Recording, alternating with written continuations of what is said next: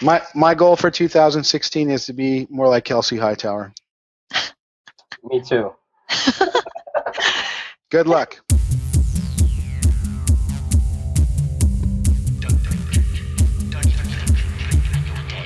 It's time for Arrested DevOps, the podcast that helps you achieve understanding, develop good practices, and operate your team and organization for maximum DevOps awesomeness. I'm your host, Bridget Kromhout, at Bridget Kromhout on Twitter. Arrested DevOps is brought to you by 10th Magnitude, a company that figures if you're listening to this podcast, you must be pretty cool. 10th Magnitude empowers businesses to better collaborate across teams and achieve IT transformation using cloud. They enable customers to innovate, automate, and accelerate by leveraging the power of Microsoft Azure. You can find out more at arresteddevops.com slash 10th magnitude. This episode is also brought to you by Datadog, a monitoring tool that helps bridge the gap between operations and dev teams. Datadog brings together system metrics, changes, alerts, and events from over 70 common infrastructure tools, such as Chef, Docker, and AWS, so that dev and ops teams share their key data and alerts in a single place and collaborate on issues in real time.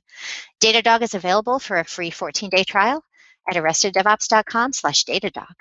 Today, we're, we have two great guests. We're talking with Kelsey Hightower, who's got a lot to say in this platform space, whether it's in 140 character tweet storms or at every conference you wish you were at. Kelsey, want to tell our listeners more about yourself? Uh, I'm Kelsey, and I look like an engineer. Uh, just kidding. um, yeah, so I have a background ranging from you know sysadmin through software developer, um, with a lot of management thrown in between. Um, and these days, I kind of focus on um, helping people see the world the way I see it. You know, I think everyone has a perspective, and I kind of like some of the trends that are emerging around you know platforms, um, distributed computing, and this idea of just reusing uh, these things that we've been building for the last couple of decades and standardizing on them. Great, awesome. Thank you, Kelsey. And we're also here with returning podcast guest, Andrew Clay Shafer, with whom I have the pleasure and privilege of working these days. Andrew, what should our listeners know about you in this platform realm? I don't know. do, do, I have to tell you everything? I don't know. Where, where should we start? I'd rather just get into it. If if someone uh, if someone wants to know more about me, then little idea. Little That's idea it. on Twitter. Engage engage with my brand. That's all I got today. all right, awesome. Well, then I'll I'll uh, tell you that uh, Shafer has spent a lot of time in this automate all of the things meme. Um, so, Andrew, when it, it seemed things... it seemed like a good idea at the time. Right. So when did things start shifting from this notion of just automating every single thing you do to all this talk of, you know, platforms? Well, I think personally that it wasn't a moment when it all of a sudden just switched. It was seeing the patterns of, of success across many diff- different projects and, and many different, uh, you know, kind of scales of, of both project and infrastructure and organization to to realizing that in most cases what you're trying to automate has as big of impact the architectures that you're working with has has as big of impact on the outcome as the fact that you're trying to automate it at all and that there's things that you can basically entrench as bad practices with your automation that are going to cause you more problems which are worth revisiting and eliminating yeah, so I guess I'll, I'll, I'll jump in as well on the on the platform side. Um, yeah, I think Andrew sums it up pretty well. It's like usually when we find good patterns, those become foundational pieces, and you know, I guess platform is the right word word to use there. So I guess over time, when we do find, you know, there's only so many ways that you can do certain things, especially at the lower levels, that it just doesn't make sense for people to rediscover them over and over again. So at some point, whether it's a standard library with a programming language or it's a platform for infrastructure, you kind of get to the point where some things just move into the standard library. Um, not everything is a good fit there. You know, a lot of people want the platform to do everything for them, which I think is probably the biggest challenge. And just like a language's standard library, putting everything in a standard library usually causes some friction where people think that's the only thing available is what they see in their standard library. And sometimes you're going to need those third party packages, you know, depending on what you're doing. Maybe you are really, truly a unique snowflake and doing something truly new. And at that point, you're going to have to probably develop your idea outside of the standard. And then maybe over time, it finds its way into the standard for everyone else to use. So I, think there's standards and there's patterns, and those are slightly different ideas, and they're slight. I mean, they're related, obviously, uh, but but standards aren't always good patterns for one thing. Um, and then I'd also add that, and this is a quote from someone else, but that I think what we're actually seeing, what we're participating in, is this general trend for complexity to move up the stack, and that as we as an industry, we as a as a body of practice, as practitioners, recognize these patterns, and then we start to abstract them in the way that we can leverage those those underlying patterns without actually re-implementing them every time. And that that gives us the ability to to move the the problem up the stack and solve like some other thing that creates value for our business ostensibly. Yeah, and I think all of these things are in perspective of the user too, right? Like, you know, if you're fresh out of school or you're brand new to the industry, you don't even know where to look for these things, right? You kind of you see some things that are offered to you, you see services, you see these platforms, but you don't really know what your problem is. You usually may not have enough experience to make that decision. And I think that what delays the adoption of some of these things, whether they look like patterns or they're standards, it's really blurry right from the outside looking in, right? You don't you don't have enough experience to say, hey, this is just a pattern or this has moved to this standard phase. Absolutely. I, I think I would add a, a little bit, and I don't know how much we want to go on this on this tangent, but when you when you go into some organizations where they've they've essentially frozen their their tech their tech stack in amber like a decade ago. And inside of those organizations in some sense they have less experience with some of this new stuff that someone fresh from school might especially if they've been paying attention to things like github and you know the things that we actually mostly take for granted in our circle probably. So it's it's interesting to see. I don't i don't think that that limitation to evaluate the technology is totally unique based on the number of years of experience someone has. But there's definitely this this band of of experience and perspective that allows people to make better decisions. Because i think and this kind of goes back to the original question about going from automating all the things to the way that i think more about the structures and patterns now and that is that on face when you don't have some of these experiences you haven't got those scars then then two things look like they're basically equal.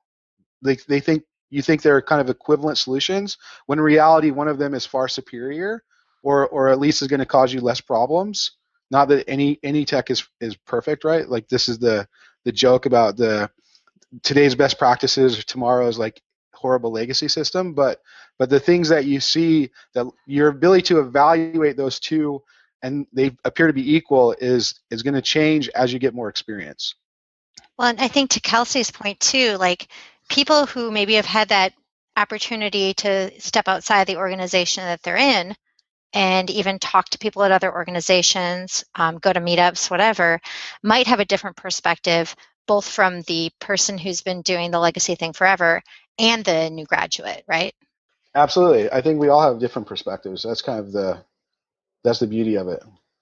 Yeah, it's very much situational, right? Like um, I'm in the process of buying another house, and when you go house hunting, you know, depending if you want to live in the, on the hills, in the city, in the suburbs, the same style of house usually is built slightly different. Number of bedrooms, the size, the foundation given to where you're at, and I think that's the missing part of most of the discussions around platform. You know, like my given situation is that I get one user per hour I can almost use anything for my platform, right? And it makes all other logical discussions relevant. But if you, or you may be on the other end of that extreme where I get a billion requests per second, and you know some things that just don't matter to the rest of the world just don't matter to you in your particular case. And I think those we don't have enough time to do those at conferences and our talks. And a lot of times as engineers, you don't get enough time to evaluate the full situation before making a decision, right? It's like, look, we need something by Friday you're like, all right, by Friday, this is all I can tell you, and we're going to start here and, and, and see how it goes. Yeah, I think I think the dimension of context is often lost in a lot of the discussions. Uh, just basically to re, reinforce and echo your point that if you have if you have a specific problem, then then there might be a specific solution. Um, that might be very different than what a, a general solution might be trying to accomplish. and that if you have built something that's purpose, I mean, you're seeing what I what I consider the platforms that are emerging are basically taking and distilling lots of lessons that people learn building their their kind of one-off bespoke platforms, right? If you look at the things that evolved at a place like Netflix, uh, at a place like Google, at a place like you know any anywhere where there have I don't know if we want to go on this tangent, but just a quick tangent. I really think these are all parts of a same of a like. There's a bunch of buzzwords we throw around, right? Microservices, platform as a service, DevOps, continuous delivery. I feel like these are all aspects of a sim, of a, the same phenomenon, which is the the patterns that emerge from these high performing organizations that were delivering uh, services that were highly available and also rapidly changing. If you don't if you don't need to be highly available, if you don't need to be at scale and you don't need to be rapidly changing, then you might not need all these other optimizations. But if you want all of those qualities, then you're going to converge on something that starts to look suspiciously like a platform as a service. Um, your your opinions about some aspects of that might differ from organization to organization, but you're going to have to have those qualities to get those results. I mean, I guess it boils down when it works, it works, right? You know what I mean? Like if you pick something and everyone else says it just is not the best thing to do, but it actually works for you. I mean, at some point. I, I, well, can, the way that I think, I think this is slightly different because, like, not everyone has the same definition of works, right? Like, from from the context, and we already kind of talked about a little bit of context. Orga, organizations have different levels of what I'll call thresholds of pain and what they're willing to put up with. And so there's lots of stuff that people think, quote unquote, works, which I think is actually not working at all. Uh, yeah, but it, but it's relative, right?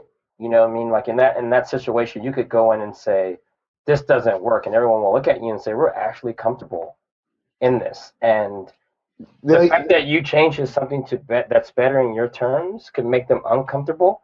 And at the end of the day, as we as long as we have human beings making these, you know, decisions still, it so, sometimes it comes down to that, right? I just feel different when I so, do. So the the quote that I've adapted to kind of articulate how I feel about this scenario is a is a Tolstoy quote that says that that all all happy families are alike, and all unhappy families are unhappy for a different reason, right? And and they're still families, like they and they'll probably still do lots of things that are you know familial, if you will, but there there's tons of things that people do that are very different and totally dysfunctional. And if you look at these patterns that have emerged in these highly functional organizations, then they all start to look very similar. You know, I think that this is this is a good place to point out that these are a lot of tangents and this is so interesting that I don't want to stop it, but I also want to bring things a little bit back towards the platform discussion. Um, just because, I mean, we have um, Andrew was, you know, standing at a workshop in DC, like live coding, pushing Spring Boot stuff to Cloud Foundry.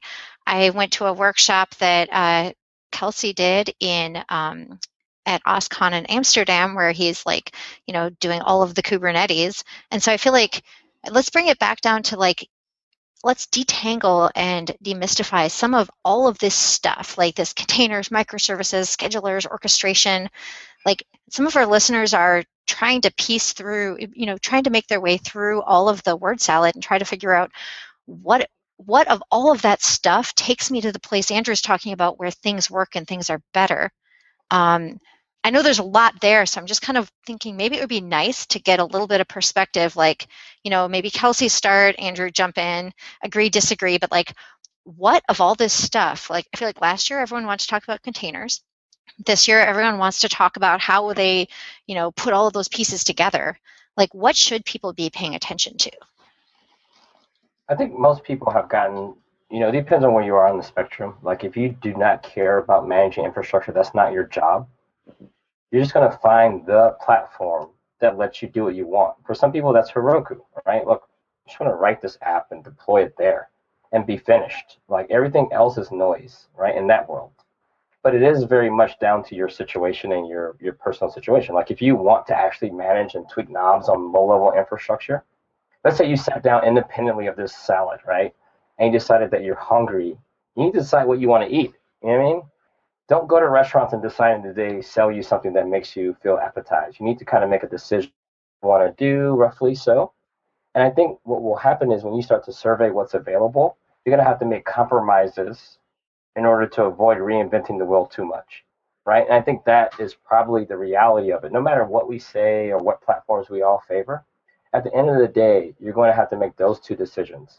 Are you willing to compromise on your design and what you understand at this given point in time and adopt something that exists? Or are you willing to take a one of these things and use a fraction of it and build on top and reinvent the wheel to your liking? That seems that seems pretty reasonable. I mean, I, I, I don't disagree with anything you just said. You basically have to look at what you have available. You have to look at your context.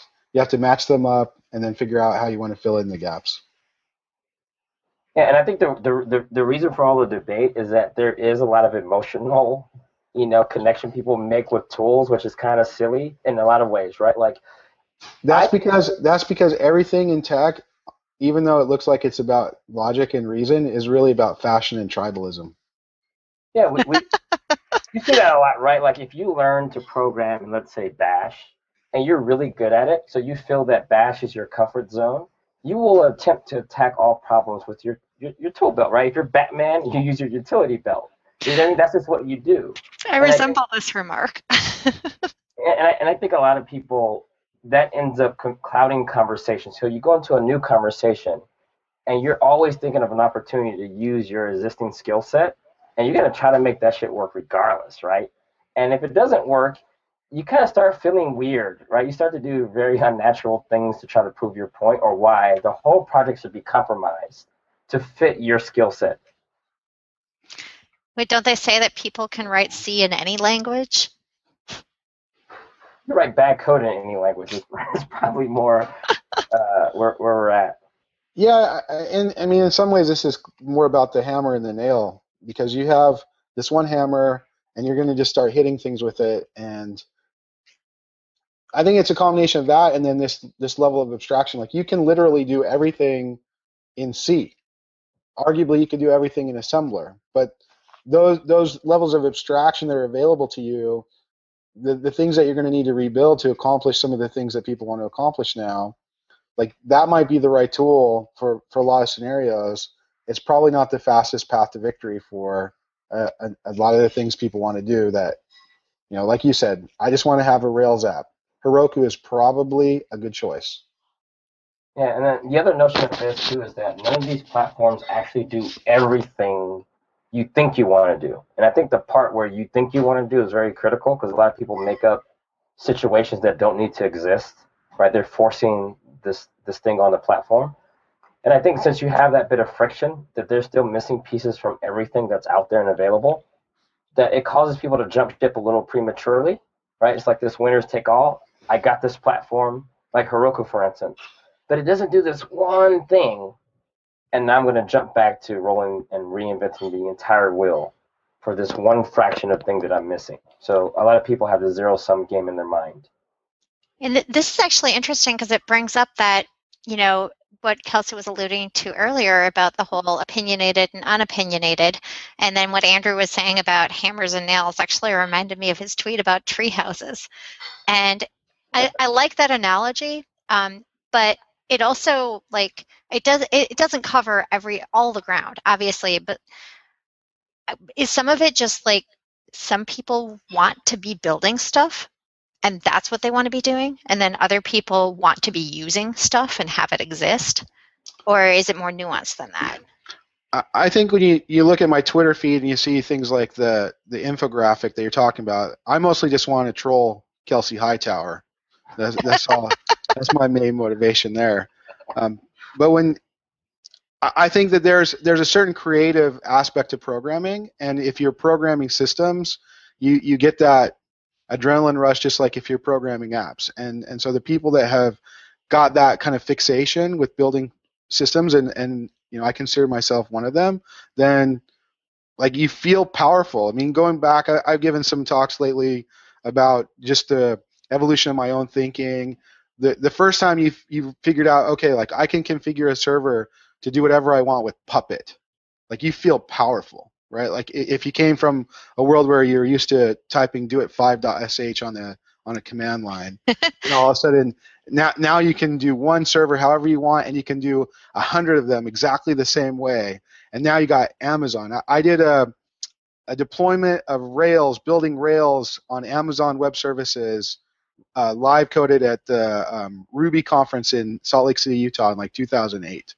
Right? It's like that was powerful, and and then you do that a few times, and then the the analogy I've been using, and I didn't get sued for Disney, even though I gave this presentation at Disney, is um, is like from Fantasia, where it's it's you, you got this spell book and you made you made a broom and that broom started pouring water and then pretty soon like the brooms are their own problem and there's water everywhere and you're just trying to figure out like how to manage that. And so then you you start adding glue and and you know i got to orchestrate all these brooms and you know somehow connect them to my database or whatever.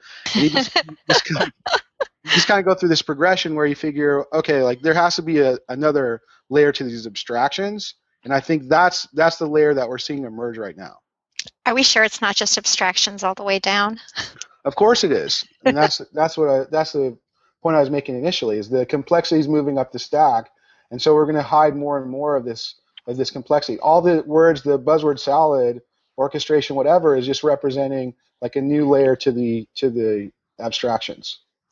Yeah, and I also think there's a bit of people wanting to protect this world of um, and it's not quite lock-in, right? There's always this fear about lock-in, and you know, there's plenty of discussions around various forms of lock-in.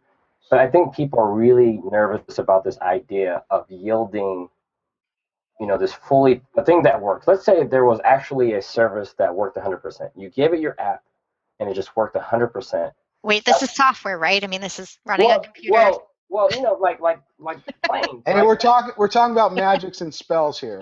Well, This- yeah, but it can work.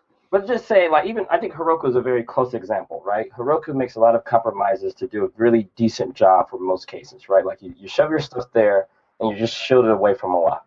And I think that scares a lot of people because it's like now you feel that there's a control element that's lost, right? If we do this long enough, we'll never be able to do this on our own, right? I'll never be able to buy a server. I'll never be able to install software and configure it.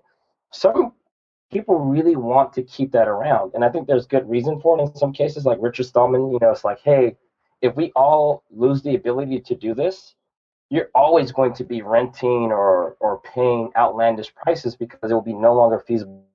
Element of people that are out there that are trying to pre- prevent that from happening. Even though we want that convenience, we want that convenience on our own terms. And I think it's probably slowing down the progress of platforms because we have to appease people that want to look under the hood isn't there an element of fear there too? Like if I mean, I gotta say, as a you know curmudgeonly sysadmin of yore, like the idea of not being able to configure it and not being able to fix it when it breaks, which people will expect you to fix it, even if you know, like I, I would take it a little bit farther, and I would say that it's that some of the fear actually actually comes from the fact that they've attached their their tribal identity to their tasks right? And so it's mm-hmm. not it's not just that oh i'm going to lose the ability to do this thing. It's that thing is me right? The, the ability to do that thing is what defines me my job like all these parts about how my own self concept of the universe is. And trust too right? Like i think you said earlier isn't this software? So we know that it's going to break in some way and we may not think it should break in the way that it's breaking right? Like I can do a much better job than Heroku. I can achieve, you know, eight nines. If you just let me do it, I can do eight nines with a single data center in my backyard, right? so that, that that's the, that's the that's the Dunning Kruger kicking in right there. Is this data center in your backyard? Because you're in Portland, right? Isn't there like snow right now? Yeah, so uh, the cooling will be cheaper this week.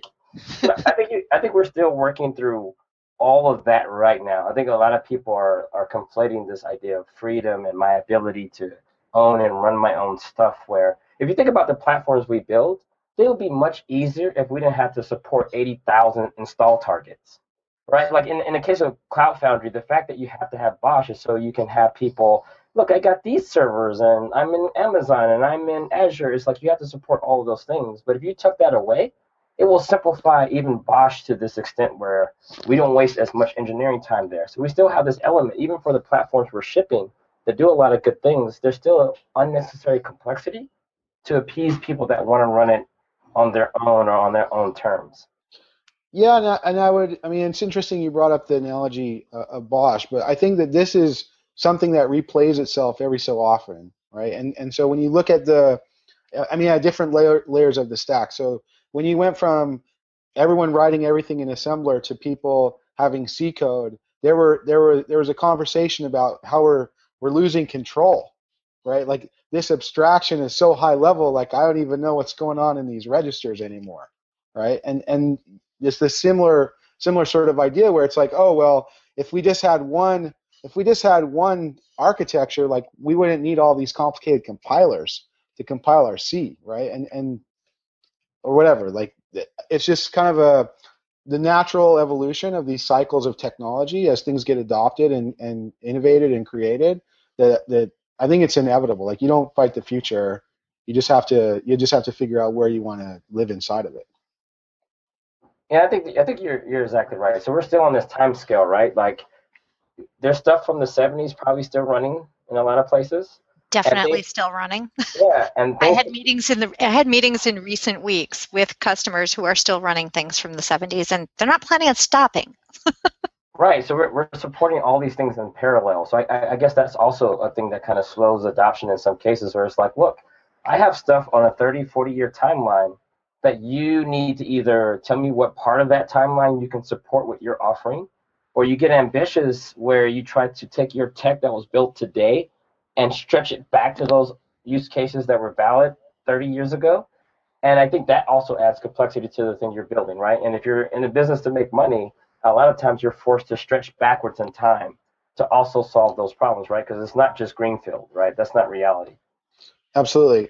I think the way my mental model of this works is that you see everything in terms of these sedimentary layers, and and the the layers don't go away. And in fact, if you look at the finances of the of the businesses, the top line for the mainframe business grew every year for like the last decade, right? And and those those deployments aren't going away anytime soon, but they're there. On top of them, you see the client server model. You know, now we're kind of in this another phase of the the cloud model, which is actually accelerating based on the stuff we're talking about, and that that consumption will increase. All the greenfield will will eventually subsume. I think that the like each layer ends up being more and more quote unquote nodes in the network, but that bottom layer isn't going away, maybe ever.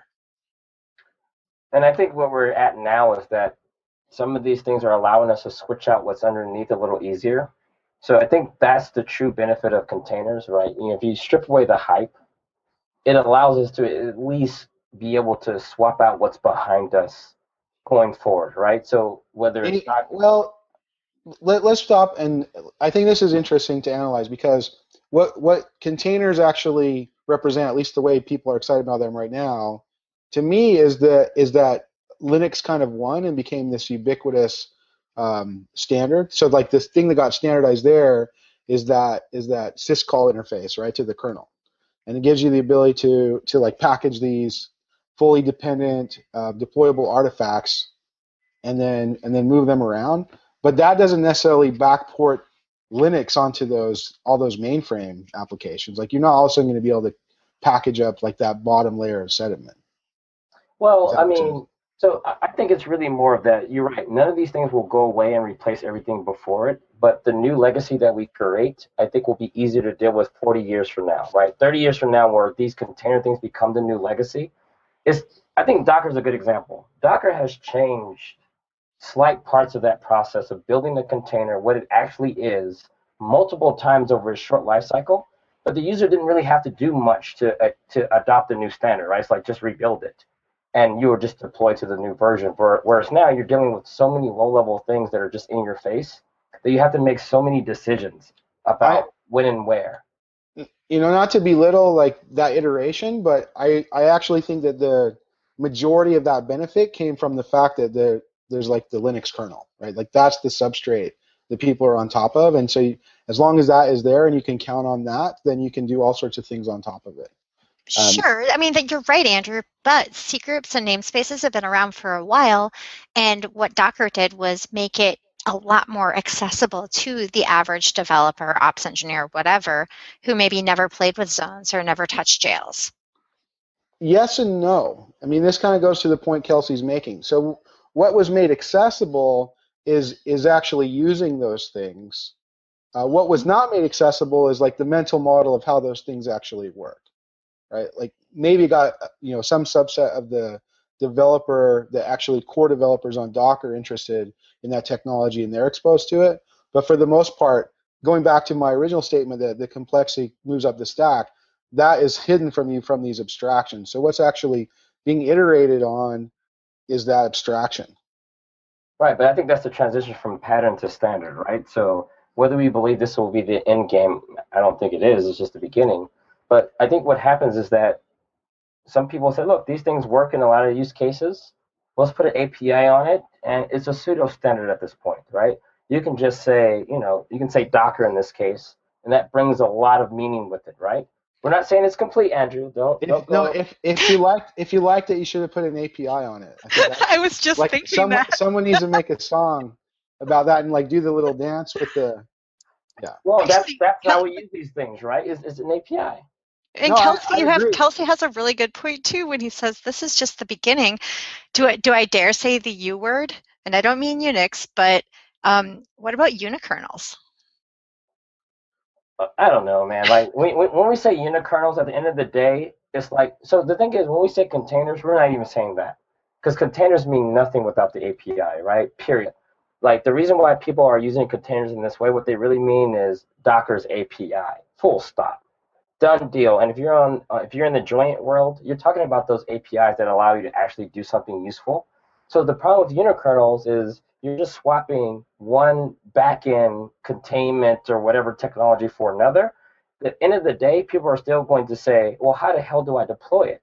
And if you say, well, we're going to revert back to SSH and F- FTP, and it's like, dude, no, like you can no longer introduce no. a new containment boundary without an API. So that's where we start. I agree. I, I, don't think that unikernels are, are usable until they're basically put into these fabrics just like the platforms are. And, and, and tooling also around creating the actual. Um, so there, there's a interview with Bryan Cantrill that is actually quite good, and there's a, a, a slight digression where he talks about the the unikernels, and he he basically makes this argument that unikernels are exokernels, which isn't technically. I don't think that that's equivalent, and that everyone would have to become um, a kernel developer to to use them. I, I don't think that's the case at all. Like I don't see unikernels ever being useful until you have a similar level of uh, tooling that you have with Docker right now that gives you the ability to abstract most of that away from uh, the quote unquote average developer. So, so that so APIs, like Kelsey just said, I think you're agreeing with each other again. Well, so I mean, this is not much of a cage match, guys. I'm just so saying. I, I, didn't know we were signing up for a cage match. yeah, me, me, and Andrew agree on a lot of things. I think a lot of times, like, so I, I tend to delve delve into sometimes like Kubernetes, for instance. Right, there's a romanticism with Kubernetes and this low level abstraction is you should not be using Kubernetes directly for all of your needs. It makes zero sense, right? And Andrew is living in this world where you're higher up. There's more definition. There's more. De- there's more um, opinions. And in that world of look, stop effing around. Like if you're ju- doing little dances about Kubernetes right now, you're totally probably wasting someone's time, right? Because you're to try to get that thing and build, you know, a Cloud Foundry like thing on top and call it your own. And Andrew has a lot more experience in that higher level of, of the stack and the benefits of that thing. And for me, I'm still living in this world a little little bit low and saying I'm not yet ready um, to shift focus to you know the end game. The end game to me is that I don't care. Unikernels, VMs, containers. I have an app. It's in this bundle. Run it and make it work. I, I think it's worth it's worth pointing out there's some inherent stratification of, of all these personalities and, and what they're going to care about. So like at that top level application developer mindset, like I just want Heroku. Like I don't care if it is Heroku or whatever. It could be Cloud Foundry, could be Kubernetes underneath, like whatever. Like I want to I want to push a button, the easy button. I want the thing to work, and I want it to work, you know, over and over. And you know, if it has a problem, hopefully it restarts itself and the rest of that stuff. Um, there's an, another digression that, which might be fun to have around like the 12 factor apps and then what I'm calling 12 factor ops, which is like the other side of that contract. Um, and, and that kind of is how I'm framing this notion of opinions. But and that's that's actually related to something Kelsey just wrote a really good blog post about this whole 12 fractured apps thing. It's like we're, Absolutely. we're all realizing that hey, there's a lot of things we still have to worry about here. Yeah, and I think a lot of times we've neglected things because we know that there's humans involved, and they will look at logs and error messages and repair the system. Right? We still have a we still have a lot of that assumption built in just in the people part of the organization. Like, oh, I'm not going to spend an extra two hours thinking about how my application starts. You know what? Just do the basics, and then Bob over there or Julie will take a look at the logs and do the needful I mean, that kind of goes back, depending on where you uh, where you live, on the threshold of pain that your organization is willing to uh, to suffer. But but the the point I was trying to I started making a moment ago is it's like the people that are writing those apps at the top, they don't want to care about what's underneath it. But it doesn't mean that there's not going to be some kernel developers at the bottom, and there's not going to be some platform developers in the middle. And like each one of those layers definitely has responsibilities and passions about the stuff that they're working on. And they're they're going to care about about their layer. Yeah that's that 12 factor ops thing that you've been talking about makes so much sense to me just because if in the 12 factor um, you know manifesto the the talk of you know with the the Heroku propaganda that says you should definitely log in this way and it's like yes asterisk asterisk asterisk like yes, unless that's going to totally eat up all the available memory and, you know, everything is going to be dealt with terribly by Docker or whatever. Like, there are, someone is going to have to deal with whatever it is that the 12 factor app is doing. Well, I think my point there is that if you go through each of the 12 factors in the 12 factor um, .net and read each of them, they kind of imply that there's something else that exists that like does a bunch of stuff to make this app work right? Like that just so what's ever whatever's going to fulfill that contract, whatever's going to make the other side of that thing happen, better exist. If you're going to have your your application configured by things that are injected into the environment variables, there better be something that does that. That's all I'm saying. Even if that something is uh, Julie. Yeah, I mean your your platform. That's the other point I've been trying to get people like. It, it, kind of makes me laugh when people are like, we don't need a platform anymore. We have Docker. It's like, well, that's adorable. Um, but if you kind of logically unroll that back to whatever existed before Heroku came and people started talking about platform as a service, how did you deploy things before there was platform as a service? What is that thing that if you take away the quote unquote as a service exists allows you to deploy things, right? Like let's have a conversation about these capabilities. And so your platform might be Julie, because it's not ops guys, it's the ops girl um, running do it 5.sh over and over in a for loop or whatever. Uh, or, or it might be something like Heroku, or it might be something in the middle. Uh, you know, there's all sorts of configuration management tools that, that I and other people have used to deploy software. So if we're if we're we're coming up on time. We don't have infinite time here, unfortunately. I always want these discussions to go longer than they do. But um, I'm gonna I'm gonna ask both of you to be prescriptive for just a minute. And I know you cannot answer what the right answer for everyone's use case is, since you don't know what their use case is. But for people who are trying to make decisions and have all these ideas swirling around in their minds about how they definitely need to get them some you know stuff from the shopping list they need some kubernetes and some docker and maybe some platform or maybe the docker is the platform like what how do people choose like what should people do yeah, so I'll start like so I've I've done this in a lot of cases where you know sometimes I'll tell them, hey, you should use Kubernetes or you should just stick to what you're doing, um, and a lot of times I will just say, look, could we just draw what you do mm-hmm. to be or how does your organization work? It's like, well, there's some people write some code, they check it in, we have this language, and you know, this is what we want to happen. And usually you find a little bit about the scale that they want to do it in. And a lot of times you would just say, look, here's that I know will help you kind of do these parts. I know of no tool that does everything, right? So here's based on my experience, like, look, you need some of this, you need some of that. And here's a part you're going to have to build if you went this route. Mine is building that special part this way because we wanted something we believe is important to us. And I just think it's really sitting down and saying, before you go and watch the YouTube videos and visit all the sites, just kind of go through and write, sketch it out on, and you're willing to do the missing piece, right? Are you willing to sit down and own that part that you're going to have to write yourself? If the answer is yeah, then that's probably the platform for you, but you got to know what you're getting into, right? People get into this halfway, hey, we're going to, like, what? When did you ever sit down and say that that's part of the thing you wanted to do? So if you just take the tools away for a moment and have people whiteboard it out a little bit, key things fall out of that. And I think you lead people in the right direction based on what they that that makes a lot of sense. The the thing I would take away from what Kelsey just said, which I mean, I think we have this theme throughout the discussion, is that you have some context and that you should you should work out what you're actually trying to accomplish and then back into a solution rather than than deciding the solution and then working forward and that if you if you actually are and that will force you to revisit a bunch of assumptions i don't think all people do a very good job of articulating that will tend to lead you to better solutions the other thing that i think is worth i mean i kind of made this point earlier but it's like think about the architectures that you're building and how automatable they are as much as whatever you're you're trying to to do. Like there's there's no great way to automate certain types of technology right now, certain types of architectures.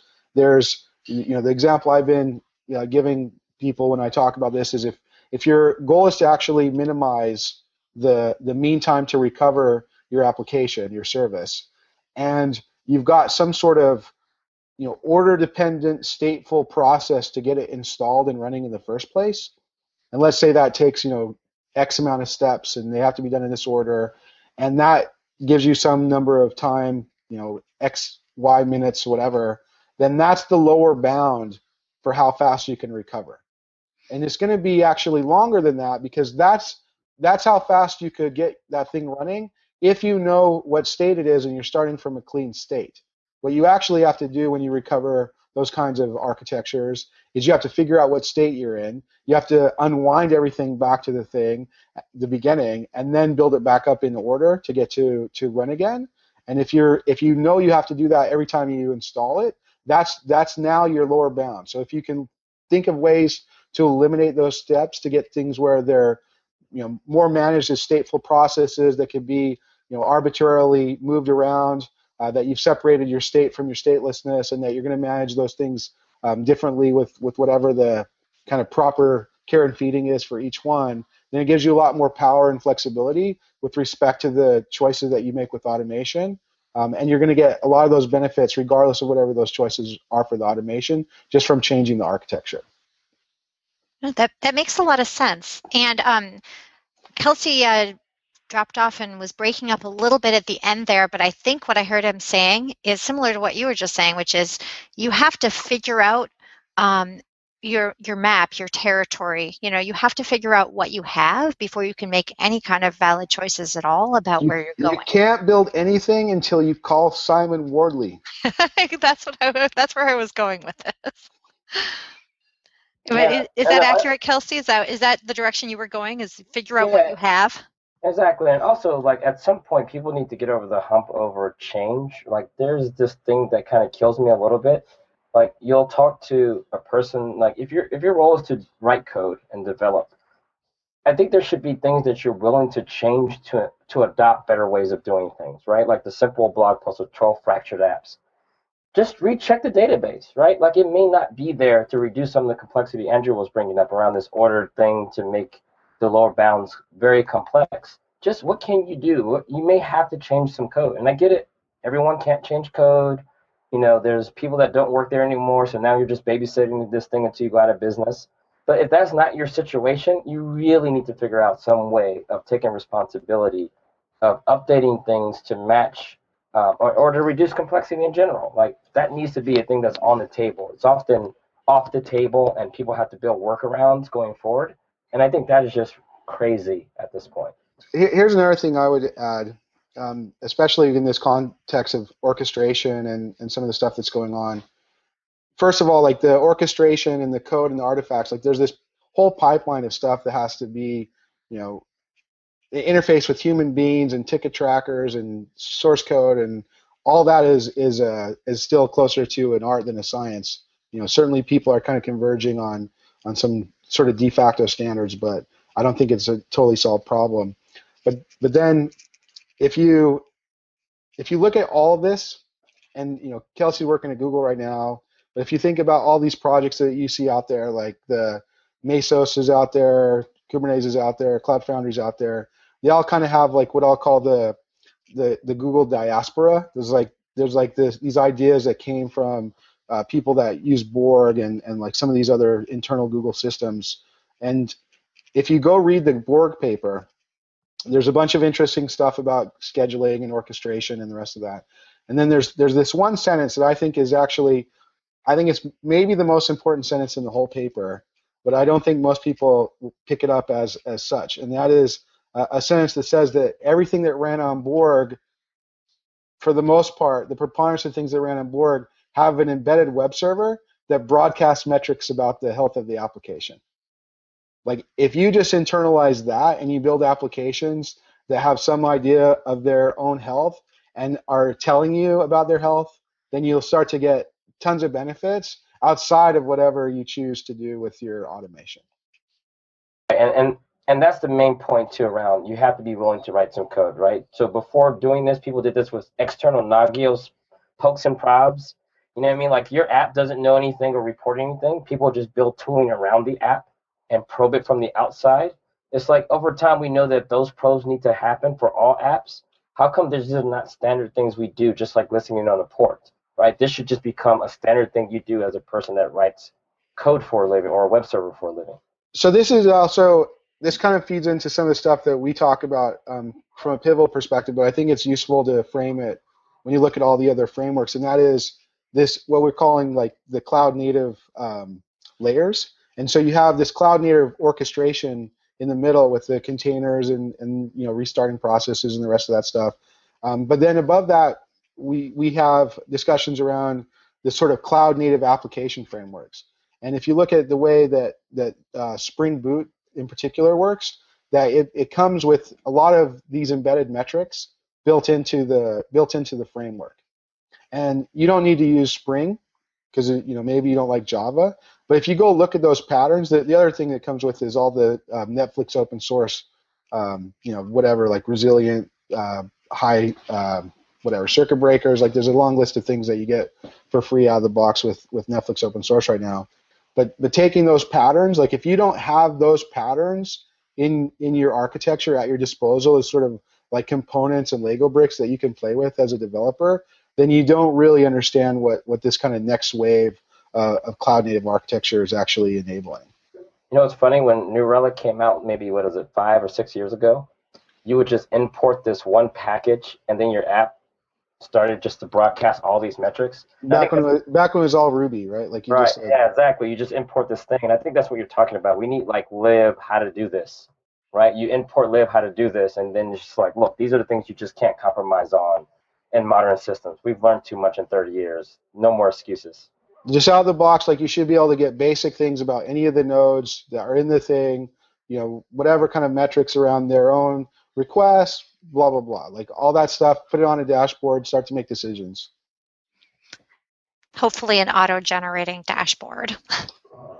Yeah well scientific visualization is like another thing. Like that could be its own hour long conversation. Like what do you actually graph? That that's a very that's a fascinating um, conversation as well. We'll have to we'll have to have an episode about that at some point. Um, I do know some people who are doing cool stuff in the space. Uh, I think both of you know Charity Majors, right? And uh, she and some other folks um, who uh, I think some of them were at Facebook with her are doing a, a new startup rate exactly in that space. Oh, really? Yeah. What's it called?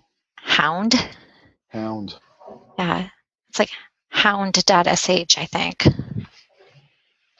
So it's it's all about I think what the way she put it is she does not want to ever make another dashboard. I, I miss I mix, missed the memo. There's some other stuff going on. I mean, obviously, like the Datadog stuff. You know, that's a sponsor of the podcast.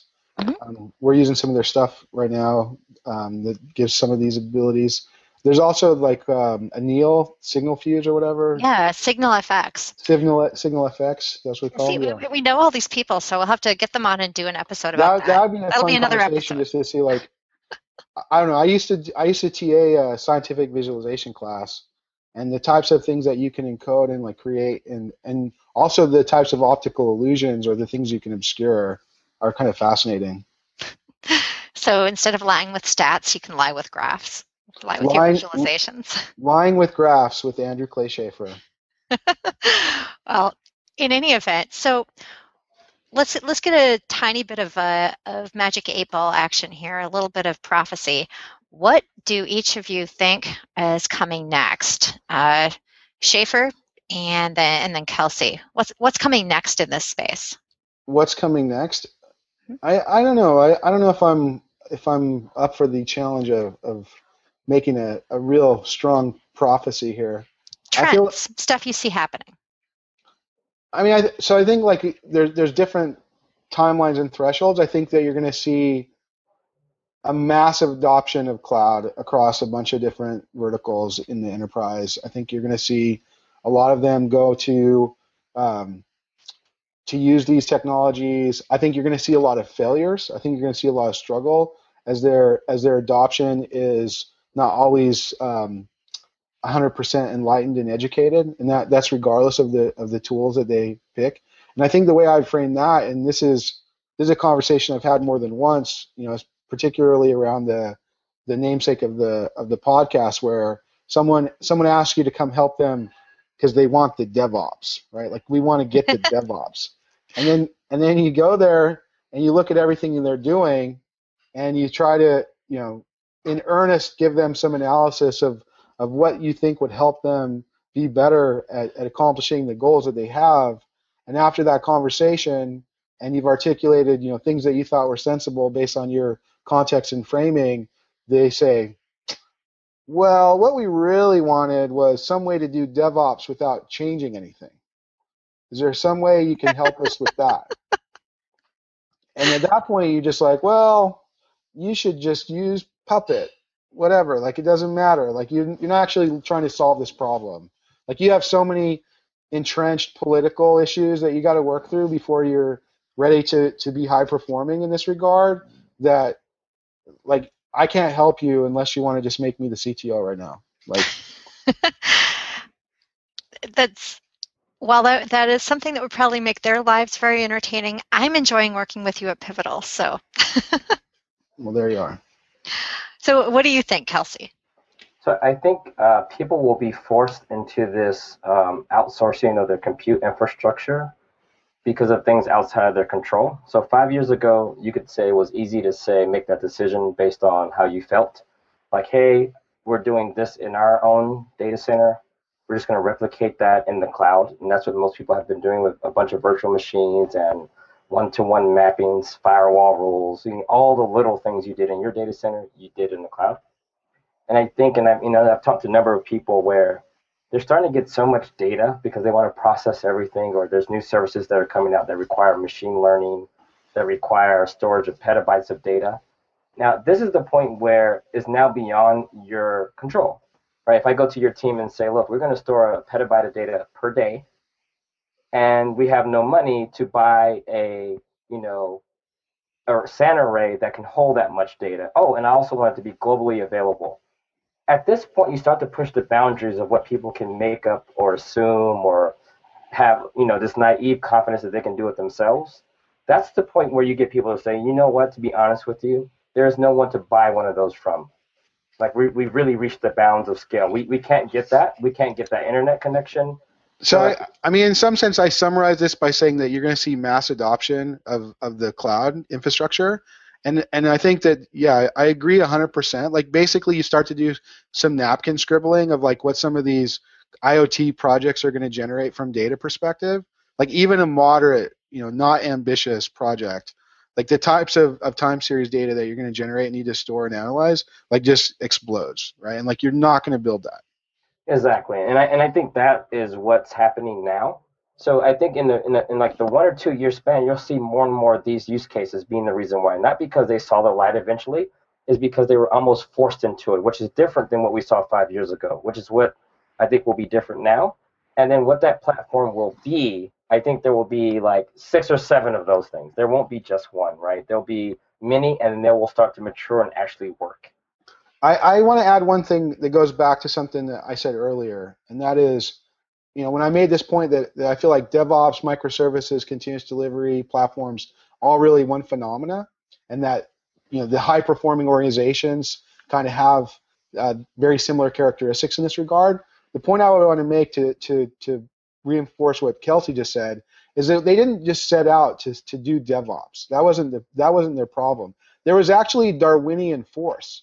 It was it was evolution that forced them. You couldn't survive, like you couldn't deliver those types of services without those types of solutions. So when you see the people that are, you know, quote unquote healthy, quote unquote, with whatever their, you know, pain inducing process is, it's because they haven't reached any sort of Darwinian force that will eliminate them if they don't change their behavior. Yep. So that that's that's my call for going forward is that, and then I think at this point people will feel like these platforms, cloud offerings are actually beneficial because now they actually see why they need to exist if if it wasn't clear before, and I think that will probably speed up a lot of things. Right. You'll see how many new players get into the space, new offerings. You know, if you think about these machine learning APIs, right? Those offerings are targeted in a lot of cases at companies that are building self-driving cars I don't have 10 years to train my algorithms. There is no way you guys are going to do this from scratch. I'm not waiting 10 years for you guys to get done with this.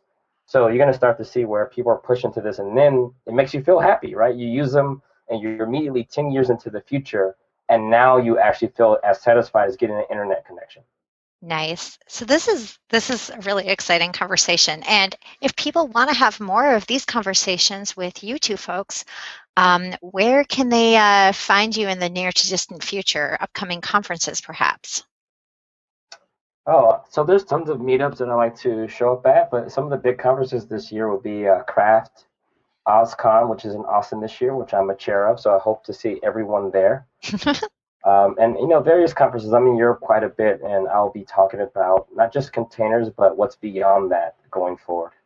Nice. And uh, how about you, Andrew? I think we'll all be at Craft. Um, yeah. So if, if you would like to see uh, Andrew or myself or Kelsey or many many fine other folks, Craft uh, Conf in Budapest, Hungary, in uh, April. H- highly likely that we're all at OSCON. Um, what else?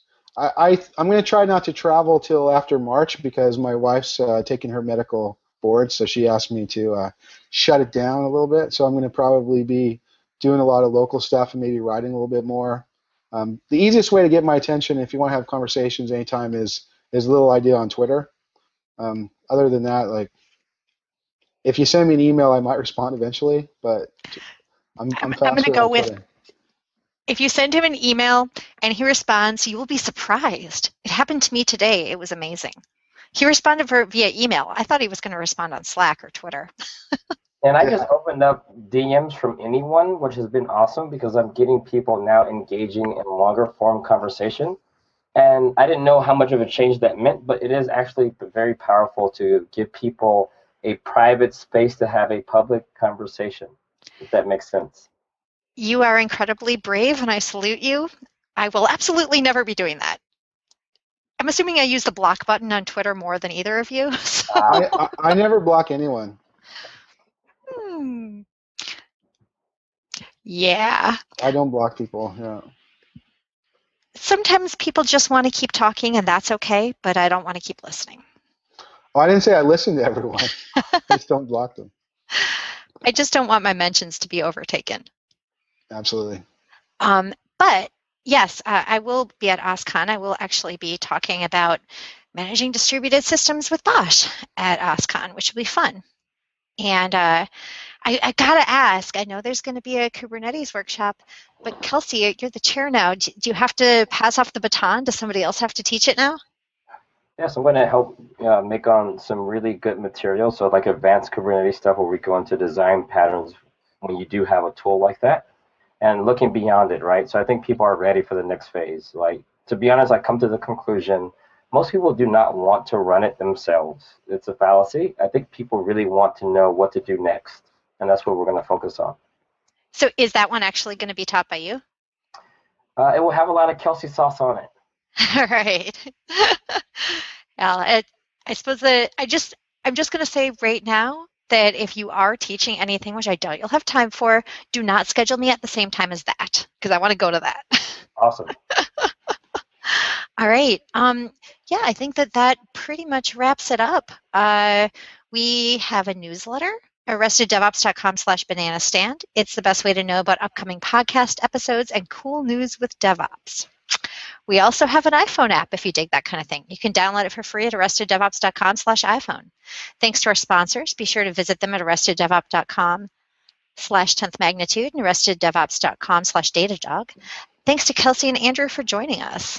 It was great having you guys. Happy New Year. Awesome. Thank you. My my goal for 2016 is to be more like Kelsey Hightower. Me too.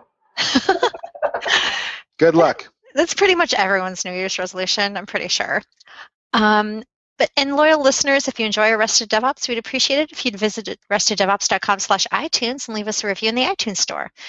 We would love to know what you thought of this episode. Please leave us comments at arresteddevops.com slash platforms, which doesn't exist yet, but it will at some point when I have any time whatsoever.